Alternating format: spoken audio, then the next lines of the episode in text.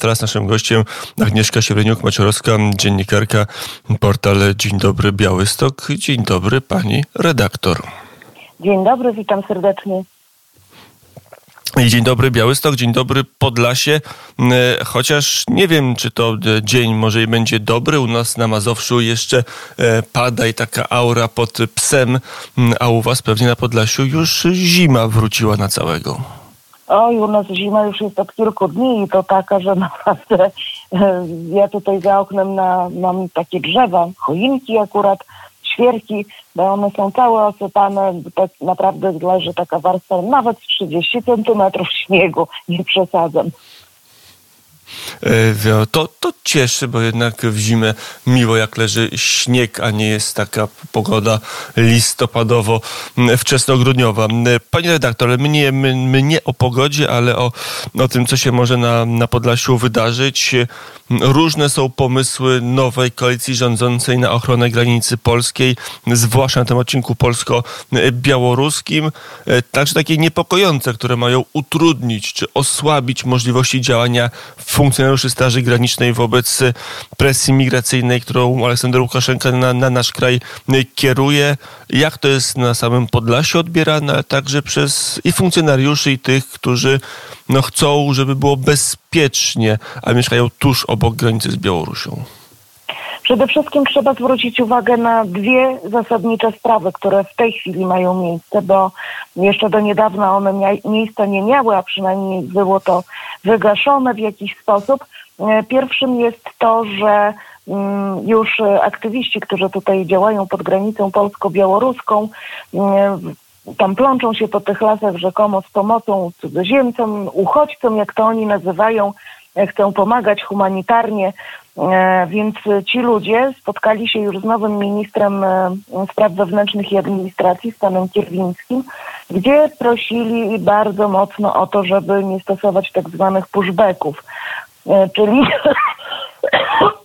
przepraszam bardzo, czyli nie stosować jakby tego. Jak zima, to i kaszel. No, tak jakoś się przeziębiłam, nie mogę cały czas dojść do siebie. Ale wracając do... No dobrze, my wracamy. Minister Kierwiński co odpowiedział na ten apel, żeby zaprzestać Minister... pushbacków, czyli żeby de facto jak ktoś się przedrze przez granicę, to żeby go y, przyjmować w tej lub innej formie, pewnie zamykać w ośrodku, których nie mamy też chyba tak dużo, żeby wszystkich pomieścić. No nie, nasze ośrodki w tej chwili jeszcze nie są zapełnione, ale ale tam jest już sporo ludzi, bo e, ci, którzy przedostali się do Polski, składają wtedy wnioski e, o ochronę międzynarodową, a rozpatrywanie takich wniosków trwa. To naprawdę to nie jest tak, że to zajmuje tydzień czy dwa. Czasami trwa to na, nawet cały rok, czasami dłużej, chociaż powinno się takie sprawy załatwiać do roku. I co na to pan minister Kierwiński? Pan Kierwiński e, obiecał aktywistom, że się nad tym pochyli, że faktycznie jakby pushbacków no, nie powinno się stosować, bo one są nielegalne. Z tym, że ja dodam, wszystkie kraje dzisiaj na świecie stosują właśnie tę metodę mm, jako walkę z nielegalną migracją, no bo nie ma innej możliwości, żeby to powstrzymać.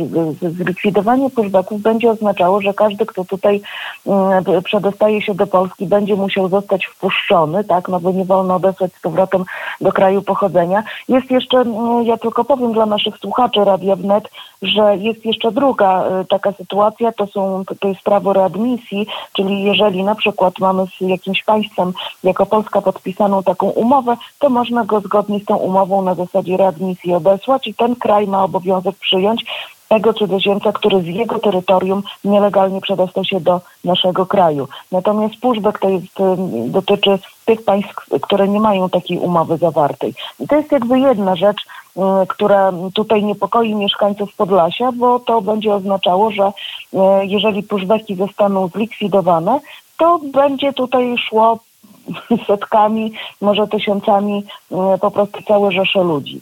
E, druga rzecz, która jest bardzo niepokojąca, to to, że praktycznie w tym samym dniu, kiedy został zaprzysiężony rząd Donalda Tuska, zostały uruchomione połączenia lotnicze państw Bliskiego Wschodu do lotniska w Mińsku.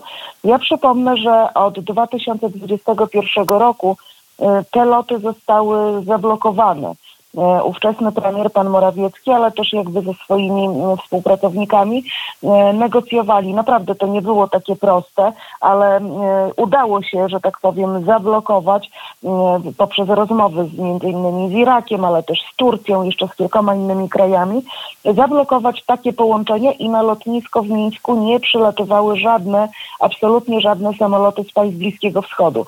Dlatego cudzoziemcy musieli no, jakby próbować, i to robili zresztą, przedostawać się do Moskwy albo do Kazachstanu i stamtąd jakby no, nadrabiać tej drogi bardzo mocno, już nawet nie tylko do Polski, ale także do innych państw. Natomiast tutaj mamy bezpośrednio do Mińska e, jakby loty już uruchomione i nikt nic nie mówi z naszego polskiego rządu, czy takie loty będą zablokowane. My nic nie słyszymy, żeby Donald Tusk poinformował, że rozmawia chociażby z Turcją, która właśnie daje takie ciche przyzwolenie na uruchomienie takich połączeń, a to są tanie połączenia lotnicze i te samoloty, proszę Państwa, latają już od kilku tygodni, e, naprawdę bardzo zapełnione, po ostatnie miejsce praktycznie e, i na grupach migranckich można przeczytać, że to już za chwilę otworzy się nowy sezon migracyjny, e, bo w tej chwili jakby są trudniejsze warunki pogodowe, jest to bardziej niebezpieczne, ale jak tylko zrobi się cieplej, człowiek już jest na miejscu, na przykład w Mińsku. Przepraszam. I jeszcze tylko dodam, że też jakby otwarte zostały naprawdę na szeroką skalę te wszystkie biura, które pomagają zdobyć dokumenty różnego rodzaju, prawda, że ktoś studiuje, ktoś się uczy, ktoś jest lekarzem, inżynierem. E, można sobie dowolny dokument kupić, cena w zależności od tego, co to jest, jak to jest, więc e, takich ludzi prawdopodobnie w, w niedalekiej przyszłości, myślę, że ciągu miesiąca będziemy mieli na granicy polsko-białoruskiej dosyć sporo, bo tak jak mówię, no niestety zostało uruchomione to połączenie, a rząd nic nie mówi. Obecny rząd nasz polski nie mówi, e, czy to zostało w jakikolwiek sposób zablokowane, kiedy będzie zablokowane. To był największy problem, żeby to powstrzymać. Rząd Morawieckiego zrobił to, udało się. No tutaj mamy źle, co teraz się dzieje. Mm, to jeszcze pytanie, jak to może dalej wyglądać, bo ta presja pewnie nie będzie słabsza. Tureckie linie lotnicze rozpoczynają rejsowe kursowanie do Mińska najprawdopodobniej z migrantami, z, czy, czy, czy, czy tak, no, z, tą, z tymi migrantami, którzy będą potem wykorzystywani z Syrii, ale też z innych państw Bliskiego Wschodu przez Turcję na e, Białoruś, więc będziemy mieli powtórkę, być może będziemy mieli powtórkę sytuacji z roku 20 z 2021, ja tutaj poprawię. E, I faktycznie wszystko na to wskazuje, że tak dokładnie będzie, bo te loty już się odbywają. To nie jest tak, że jakby zostały uruchomione i na razie ktoś czeka się przygląda. Nie. Nasza Straż Graniczna pilotuje to cały czas, jakby ten e, ruch w obrębie nieba nad Polską i również przepływy ludzi z tamtych terenów. I mam taką informację, że wiedzą doskonale, że te samoloty już jakby przywożą do do Mińska e, jakby cudzoziemców tam e, z państw różnych Bliskiego Wschodu i wiele na to wskazuje, że mm, może się odbyć kolejny atak na polską granicę, taki jaki widzieliśmy w Kuźnicy e, w listopadzie 2021 roku. Z tym, że teraz bardzo możliwe, że będzie to inny punkt wybrany. Z moich informacji wynika, że jeżeli będzie to jakby zgoda tych, którzy organizują cały ten e, przemyt ludzi, e, jeżeli będzie tutaj zgoda władz Białorusi i Rosji, bo to one stoją przecież za całą tą operacją, to najprawdopodobniej odbędzie się to na w okolicach przejścia granicznego w Keremsze. Ja tylko dodam, że tam jest również bardzo duże przejście graniczne, podobne jest w Kuźnicy. Kuźnica jest największym przejściem z Białorusią, to tak, jeżeli ktoś nie wie, ale właśnie w Czeremsze dokładnie w Połowcach, no ale to należy do tej samej placówki. Jest kolejne bardzo duże przejście graniczne. E, tam to jest bardziej na południe e, od Kuźnicy, na, no tak na południe i też na południu województwa podlaskiego. Teren zalesiony, bo to też obrzeża Puszczy Białowieskiej, no ale duże przejście i być może właśnie tam nastąpi ten atak, przynajmniej takie mam informacje. E, pozyskane no, od ludzi, którzy ten, te wszystkie rzeczy monitorują, tak, żeby było bezpiecznie. To zobaczymy, czy rzeczywiście do ich sytuacji dojdzie. 20 grudzień to początek, pierwsza, pierwsza ta fala, a potem duże uderzenie w Kuźnicy 21, no a potem ta fala, powstał płot, powstało zabezpieczenie, powstała taka wola ochrony i, i Straży Granicznej, i policji, ale także wojska. Panie redaktorze, ja jeszcze tylko jedno zdanie, jeśli pan pozwoli, bo ja przypomnę naszym słuchaczom Radia Wnet, że ta cała wojna, można powiedzieć, w Kuźnicy, która się odbyła i w ogóle cała operacja Śluza, która polegała na przerzucaniu do Polski nielegalnych migrantów, była przygotowana w, po to, żeby no, nam zrobić tutaj problemy przed napaścią Rosji na Ukrainę. E, to, to jakby przerzucanie do Polski nielegalnych migrantów miało e, sprawić, że my będziemy zajęci, bo będzie destabilizacja sytuacji na granicy, sytuacja wewnątrz polityczna i społeczna. Mieliśmy się zająć tymi problemami i nie zważać na przygotowania E, Rosji do ataku na Ukrainę. E, teraz najprawdopodobniej po zmianie rządu będzie to również jakby testowanie tego nowego rządu, jak on się zachowa, ale w obliczu również tego, że rząd już zgodził się na relokację nielegalnych migrantów e, akurat w tej zachodniej części Europy, no to być może właśnie będzie tutaj dosypane, a co Rosjanie knują pod, pod skórą, być może będzie to test na ochronę naszych granic, bo jak mówią specjaliści, nie jest wykluczone, że po Ukrainie będzie Polska albo któryś kraj tutaj basenu Morza Bałtyckiego, który także jest obiektem takiej operacji hybrydowej prowadzonej przez Rosję i Białoruś. Mm, to pani redaktor, naszym gościem Agnieszka Siewreniuk-Maciorowska. E, to jeszcze opiszmy drugi temat, który startuje. To jeszcze nie jest głośno w mediach, ale za chwilę się zacznie. Wybory samorządowe. Jak to będzie wyglądać na Podlasiu, także w samym Białym Stoku już się wyłaniają pierwsi kandydaci. Wiadomo, co się może wydarzyć, także w stolicy województwa, gdzie od wielu, wielu lat ten sam, jeden i ten sam prezydent dzieli i rządzi władzę? Raczej dzieli, dzieli społeczeństwo.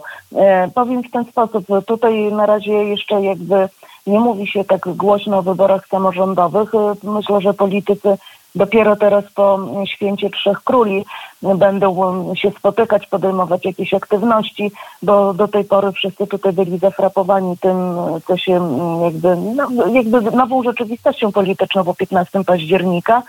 E, jeżeli chodzi o to, co może wydarzyć się w Białymstoku, to ja myślę, że akurat pierwszy raz od bardzo wielu lat to właśnie prezydent Truskolaski może zacząć bać się o swoje miejsce na stołku prezydenta z tego względu, że ludzie, ci, którzy młodzi poszli ostatnio do wyborów, oni, oni, są, oni już są zmęczeni Tadeuszem Truskolaskim i może to jakby nie pomóc, że jest w tej całej grupie politycznej, która mm, zdobyła w ostatnich wyborach większość, ale tutaj chodzi o twarze, o jakby zmęczenie pewną władzą, pewnym jakby mm, stałym schematem, no ale jak będzie zobaczymy. Na razie, tak jak powiedziałam, nie ma tutaj jeszcze wyraźnych kandydatów ani na prezydenta, ani jakby e, w, w innych obszarach.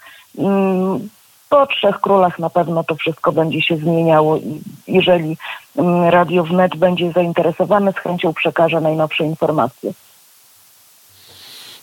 E, zobaczymy, jak to będzie wyglądać. To już, ale na przykład e, no, rządzi pan Truskolaski z Platformy w Białymstoku. Jest ktokolwiek, kto mógłby obecnemu i z tego co wiem, chyba znowu się będzie ubiegał. Nie, nie, nie, nie, tak szukam w pamięci i szukam w notatkach, nie mam informacji, żeby powiedział, że już wystarczy. Tak jak na przykład prezydent Krakowa powiedział, że już jednak prawie czy ponad 20 lat na urzędzie to już wystarczy. To zdaje się, że pan prezydent Truskolaski nie ma takich pomysłów, chce kandydować i czy, czy jest w ogóle wola zmiany, bo może jest tak dobrze w Białymstoku, że mm, pan Truskolaski pan prezydent Truskolaski ma e, zwycięstwo w kieszeni. Nie, e, z tego co tutaj wróble ćwierkają wszędzie, to pan Truskolaski jest zainteresowany startem do Parlamentu Europejskiego z pierwszego miejsca i może być sytuacja taka, że po prostu weźmie udział w tych wyborach samorządowych po to, żeby przypomnieć się mieszkańcom, że startuje, plakaty jeszcze zostaną, billboardy zostaną, więc e, to, to jest taka, można powiedzieć, stała, stara taktyka polityków, żeby właśnie wykorzystać ten okres wyborczy do tego, żeby się przypomnieć wyborcom, mieszkańcom. Dodam tylko, że Tadeusz Truskolaski nie należy do Platformy, ale cały czas jakby jest z poparciem tej partii od początku, od pierwszego roku, kiedy startował od 2006 roku i z e, moich informacji wynika, że to jest główny cel Tadeusza Truskolaskiego, start w wyborach do Parlamentu Europejskiego z pierwszego miejsca na liście Platformy Obywatelskiej. Ponoć już, y, no, ale jak syn jest przecież y, jego tutaj szefem Platformy, no to, to ojcu miejsca nie zrobi, no bądźmy poważni. Mm, no to, to jednak wszystko zostaje w rodzinie i klan e, Truskolaski rzeczywiście na, na tej liberalno-lewicowej stronie dzieli i rządzi na Podlasiu, za czym tak samo będzie w wyborach mm, samorządowych. Pani redaktor, na koniec kwestia mediów publicznych. Mm, szykuje się manifestacja. Tej manifestacji wzywa Prawo i Sprawiedliwość. 11 stycznia, godzina 16 przed Sejmem. Ten apel największej partii w polskim parlamencie i największej partii opozycyjnej tym samym. To się pierwszy raz zdarza mm, od czasów pierwszej kadencji Sejmu. Mm, pani redaktor, jest taka emocja, ta partia mm, opozycyjna e, trafi w jakąś emocję społeczną, czy, czy takiej emocji To nie ja ma myślę, poza dziennikarzami i sytuacja- politykami? Tu jest, myślę, sytuacja odwrotna, ponieważ w Białymstoku e, to było miasto, które jako jedno z pierwszych mm, było, mm, było obiektem protestów społecznych pod budynkiem telewizji polskiej, najpierw w obronie mediów, w tej chwili tam odbywa, odbywają się codziennie protesty już w obronie Polski, e, w ogóle praworządności, ale w obronie przede wszystkim suwerenności Polski. I to nie jest tak, że e, jakby ci ludzie chcą jechać do Warszawy, bo, bo, bo partia zaprasza. Nie, to właśnie bardziej ci ludzie wymuszają na partii, żeby im pomogła zorganizować jakiś transport albo e, powiedzmy zorganizować y, cokolwiek, żeby oni mogli dojechać na protest. To jest właśnie, e, można powiedzieć, Prawo i Sprawiedliwość jest tylko takim pasem transmisyjnym do tego, żeby ludzie mogli zaprotestować, bo niezadowolenie jest ogromne. I to nie oznacza, że pojadą ci zwolennicy Prawa i Sprawiedliwości, ale pojadą przede wszystkim ci, którzy nie zgadzają się na bezprawie, które zaczął w Polsce realizować Donald Tusk ze swoją ekipą e, po wygranych wyborach ludzie naprawdę bardzo szybko, że tak powiem, przejrzeli na oczy. Ja powiem, że nawet rozmawiałam z ludźmi, którzy głosowali na formacje obecnie dzisiaj w Polsce rządzące. Oni są tak zdenerwowani, są tak zniesmaczeni, że no, mówią wprost, żałujemy i jedziemy na, na protest 11 stycznia. To jest na takiej zasadzie. Czyli jest emocja społeczna, przynajmniej w Białymstoku. Za czym jak to wygląda w innych e, częściach e, kraju, e, w innych województwach, a o, o Białymstoku, Podlasiu mówiła Agnieszka Siewer- Siewereniuk-Maciorowska, dziennikarka portal Dzień Dobry Białystok. Dziękuję bardzo pani redaktor za rozmowę. Dziękuję, dobrego dnia.